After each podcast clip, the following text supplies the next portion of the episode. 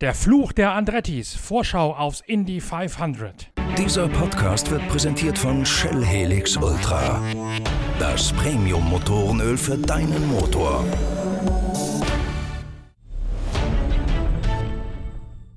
Es klingt wie ein Horrorfilm mit Vincent Price in der Hauptrolle. Der Fluch der Andrettis laste über dem Indianapolis Motor Speedway. So heißt es bereits seit Generationen, seit Jahrzehnten. Jedes Jahr im Umfeld des Indy 500, the greatest spectacle of motorsports. Was hat es mit diesem Fluch auf sich? Ganz einfach. Opa Mario, Vater Michael und Enkelsohn Marco hätten deutlich mehr Runden beim Indianapolis 500 zusammengenommen als jede andere Familie in der Geschichte dieses des Rennens, sogar als die Familie der Ansers mit Big Al, Little Al und Uncle Bobby Anser. Allerdings hat lediglich ein einziges Mal ein Andretti das Rennen gewinnen können, nämlich Mario Andretti im Jahre 1969. In diesem Jahr nun steht Marco Andretti auf der Pole Position. Der jüngste Sprössling des Clans aus Nazareth in Pennsylvania hat die Qualifikation und auch die freien Trainings scheinbar nach Belieben dominiert, aber trotzdem wird natürlich auch Marco Andretti im Vorfeld Umfeld des großen Indy 500 immer wieder darauf angesprochen, wie es denn sei mit dem Fluch der Andretti-Familie und ob er jetzt diesen Fluch durchbrechen könnte. Die Antwort, die Marco Andretti selbst seit 2011 in der IndyCar-Serie komplett sieglos dafür auf Lager hat, ist eine ebenso entwaffnende wie ironisch vorgetragene. Ansonsten sei das Rennen ja stets im Month of May, also im Mai, ausgetragen worden. Nun sei es wegen Corona in den August verschoben worden und da sei es doch ganz logisch, dass der Fluch der Andrettis im August überhaupt nicht zuschlagen könnte. Deswegen gehe er, Marco Andretti, auch völlig unvorbelastet von jeglichem Aberglauben ins Rennen hinein.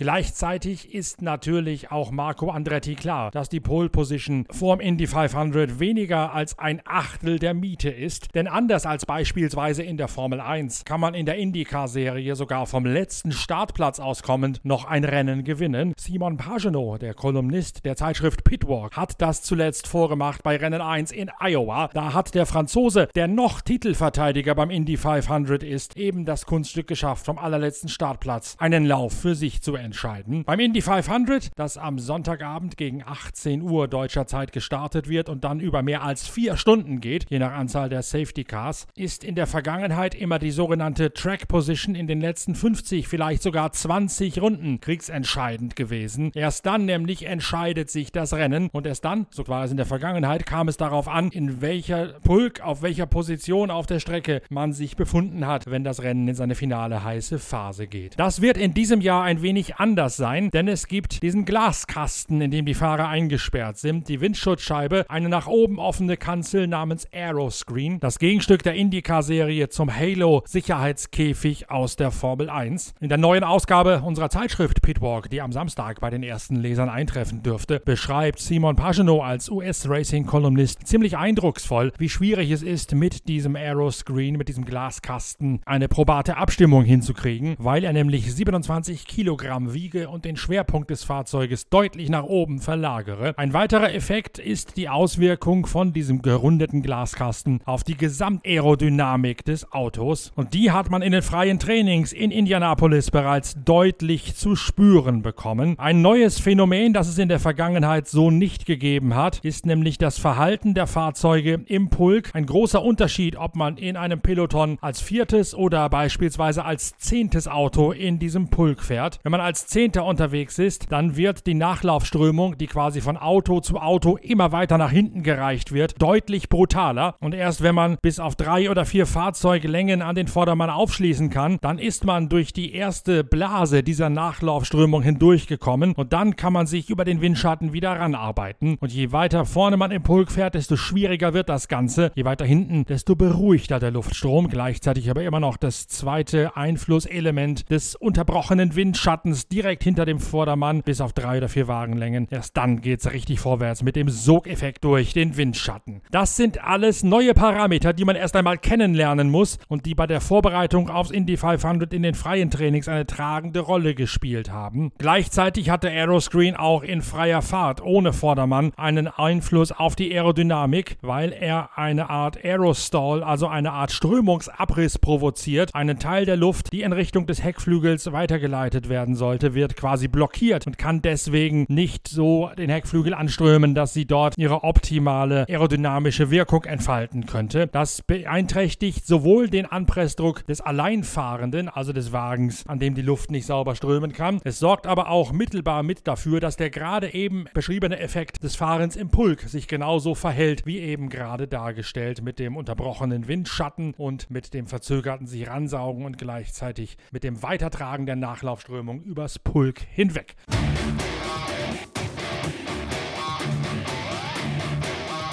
Das Fahren deswegen eine Wissenschaft für sich. Ein Team hat es ganz besonders gut hinbekommen, sich, zumindest sah es im freien Training so aus, genau darauf vorzubereiten, nämlich der Rennstall von Roger Penske. Der Captain selbst ist nicht beim Indy 500 vor Ort. Das ist nun keine neue Erkenntnis, denn es gibt in der IndyCar-Serie, um, genauso wie in der NESCAR, ein sehr strenges Hygiene- und Corona-Konzept. Leute, die zu alt sind, die über 65 sind, dürfen nicht ins Fahrerlager. Das hatte mir bereits Walter Czarnecki, die rechte Hand von Roger Penske, in in einem langen Telefonat für die nächste Ausgabe der Zeitschrift Pitwalk erzählt. Weder Roger Penske noch er, Walter Czarnecki, dürfen aus Altersgründen ins Fahrerlager beim Indy 500. Nicht können das Ganze aus äh, der sicheren Distanz der VIP-Logen betrachten, aber sie dürfen eben weder in die Boxengasse noch ins Fahrerlager noch in die Garage Area. Wer die freien Trainings genau auseinandergenommen hat, der hat gesehen, dass die Penske-Mannschaft schon gleich gemerkt hat, die Chevrolet-Motoren sind mit zweieinhalb Bar Ladedruck, wie er erstmals in Indianapolis erlaubt ist, nicht so schnell wie wie die Honda. Deswegen hat Penske gleich ein Alternativvorbereitungsprogramm aufgelegt, nämlich das Fahren im Pulk zu üben. Keine Chance auf die Top 9, das hatten wir von Anfang an gedacht, für Will Power, für Simon Pagenaud, für Joseph Newgarden und für Helio Castro Neves, den für Indy reaktivierten vierten Mann. Und deswegen hat man gleich darauf hingearbeitet, eine stabile Aerodynamik im Pulk zu erwirken. Das macht man bei den Indycars beispielsweise durch sogenannte Wicker. Das sind kleine Zusatzabrisskanten auf Heck- oder Frontflügel, quasi das US-amerikanische Gegen Gegenstück zum Gurney Flap, zu dieser Abrisskante, mit der man in Le Mans oder im GT3-Sport arbeitet. Je mehr Wicker, je steiler der im Wind steht, desto mehr Luftwiderstand, desto mehr Anpressdruck, aber auch in den Kurven. Die Chevrolet-Mannschaft von Roger Penske rund um Titelverteidiger Simon Pagenaud hat bewusst darauf gebaut, ein bisschen mehr Luftwiderstand in Kauf zu nehmen, dafür aber mehr Stabilität ins Heck und auch in die Vorderachse einzubauen. Das hat man gesehen. Man hat gesehen, dass die Autos von Penske deutlich weniger zu tänzeln und zu schwänzeln angefangen haben, wenn sie in den freien Trainings in den Verkehr, in die Nachlaufströmung eines Vordermannes reingetaucht sind. Und deswegen täte man gut daran, auch Simon Pagenaud, den Vorjahressieger, nicht abzuschreiben, obwohl der nur südlich der Top 25 überhaupt ins Rennen gehen wird. Simon Pagenaud sagt allerdings, dass er auch einen kleinen mentalen Nachteil hätte, dadurch, dass in diesem Jahr keine Zuschauer erlaubt sind. Kleine Rückblende, eigentlich sollten ja 25 Prozent, ein Viertel der Sitzplätze geöffnet werden. Das musste allerdings wegen eines Corona-Massenausbruchs im benachbarten Marion County im Bundesstaat Bundesstaat Indiana abgeblasen werden. Und nun fährt man ein Geisterrennen vor komplett leeren Rängen in diesem riesigen Stadion in Speedway, einem Vorort, der nach der Rennstrecke benannt ist, einem Vorort von Indianapolis. Simon Pagenaud sagt, das sei für ihn nicht nur ungewohnt, sondern in der Tat auch ein Hindernis. Yes, yes, it's um, you know, last year I said it. It's I used the energy of the crowd as, uh,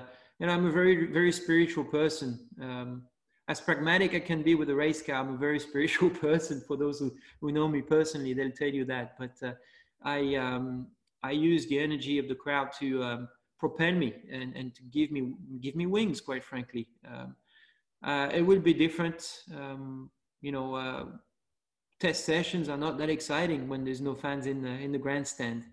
But um, but the exciting part is to drive the race car at this track and when you know the, the the history of the place, when you know the, the previous winners and the stories that have been going on for, for more than a century, uh, and you're part of that. So, um, so you know, as a driver, I just feel blessed I get to go back and I get to race it. It's, uh, it's quite, uh, quite a great feeling. Pagno sagt, er nutze normalerweise auch die Energie, die die vollen Zuschauerränge verströmen, um sich daraus extra Motivation zu beziehen. Diese Energie, diese Kraft, die werfe ihn nach vorne und verleihe ihm förmlich Flügel. Schon bei den Tests sei es ungewohnt gewesen, dass man vor leeren Ränge haben fahren müssen, aber da sei sowieso nie so viel los. Beim Rennwochenende sei das allerdings nochmal ganz was anderes, denn da sei normalerweise weitgehend volles Haus und diese Zusatzenergie, die könne er sich jetzt eben nicht ziehen. Trotzdem sei es immer noch noch eine Ehre und auch eine große Herausforderung und Aufregung, beim Indy 500 starten zu dürfen. Ein ganz besonderes Gefühl, wenn man die Geschichte dieser Rennstrecke kenne, wenn man um die Geschichte der Rennstrecke wisse und auch ein stolzes Gefühl, selbst ein Teil dieser großen Geschichte sein zu dürfen. Das ändere sich auch nicht dadurch, dass man jetzt ohne Zuschauer fahren müsse.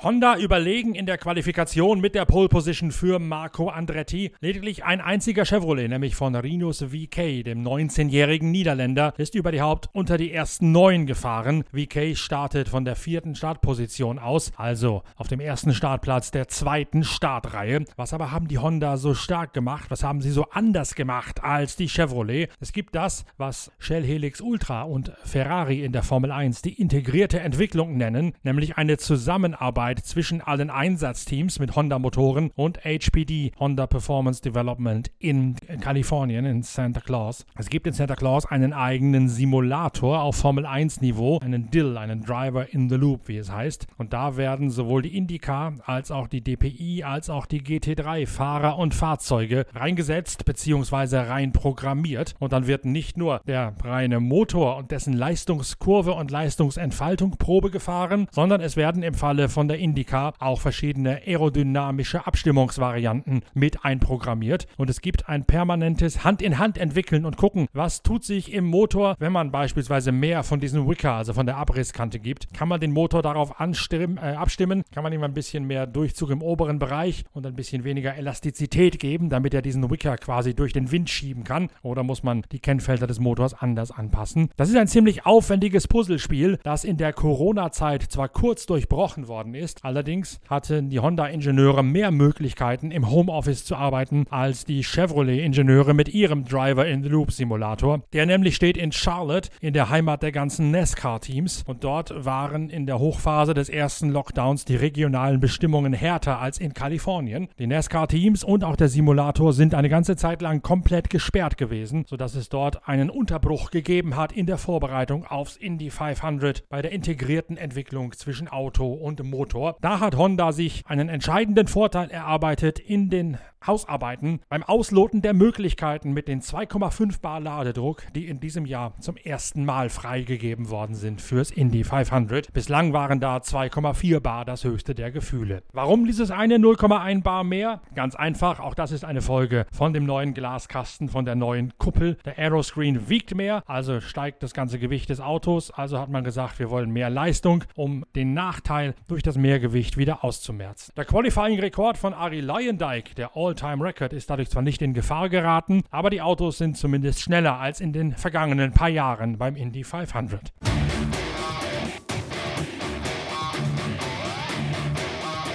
Heißt all das jetzt, dass Marco Andretti der klare Favorit auf den Sieg ist? Nein. Zum einen hat das Chevrolet-Team von Roger Penske den schon angesprochenen Vorteil im Verkehr. Je mehr Leute vor einem, desto besser harmonieren die Chevrolet von Penske, also von Pagano, Power, Castro Neves und dem amtierenden IndyCar-Gesamtsieger Joseph Newgarden mit seinen dänischen Wurzeln. Und auch ein anderes Honda-Team geht einen völlig anderen Weg als die Mannschaft von Michael Andretti. Das Auto von Marco Andretti gehört übrigens nicht nur Michael Andretti, Andretti, da hat auch Brian Hurter, der frühere Zackspeed Forsyth Pilot, Anteile dran. Und Brian Hurter ist auch der Strategieingenieur, der Marco Andretti ins Ohr flüstert während des Rennens. Die Andretti-Mannschaft mit Brian Hurter hat festgelegt, sie fahren mit weniger Abtrieb als das Team beispielsweise von IndyCar-Tabellenführer Scott Dixon, als die Mannschaft von Chip Ganassi, in der auch Markus Eriksson unterwegs ist. Die haben in allen freien Trainings, als man auf eine Rennabstimmung hingearbeitet hat, bislang mit einem steileren Wicker gearbeitet gearbeitet, also mit einer steiler gestellten Abrisskante. Das kostet ein bisschen Topspeed, aber gerade aus den Kurven 3 und 4 heraus hat das bei den Ganassi-Autos einen spürbaren Vorteil im Vergleich zur direkten Straßenlage in derselben Passage bei den Andretti bzw. Andretti-Hörterwagen nach sich gezogen. Und da es beim Indy 500 nicht nur darum geht, einmal schnell ums Oval zu kommen, sondern die Reifen über einen kompletten Turn hinweg möglichst konstant zu halten, den Drop, den Abbau möglichst zu minimieren, ist gerade diese bessere Straßenlage Straßenlage, weniger Rutschen, vielleicht auch weniger Energie in die Reifen geben, vielleicht ein Schlüssel zum Erfolg über die Renndistanz hinweg. Der Fluch der Andrettis mag eine Fabel aus der langjährigen Indy 500 Geschichte sein. Die technischen Zusammenhänge sind eindeutig. Die Pole besagt deswegen in der Tat relativ wenig, auch wenn Marco Andretti natürlich mit breiter Brust ins St. Elmo's gegangen ist zum traditionellen Familiendinner mit Opa Mario und Vater Michael Andretti. Und wie viel das Indianapolis Motor Speedway für die ganze Familie Andretti bedeutet, wie viel der Name Andretti aber auch fürs IMS bedeutet, das zeigt eine andere kleine Begebenheit, die alle Herzen des Motorsports angerührt hat in diesem Jahr. Da ist nämlich John Andretti, der Neffe vom großen Mario, gestorben und auf dem Weg zur Beerdigung hat der Leichenwagen mit dem ganzen Kondolenztross hintendran eine Ehrenrunde durchs Indianapolis Motor Speedway über die große Rennbahn drehen dürfen, ehe dann John Andretti zur letzten Ruhe geleitet worden ist.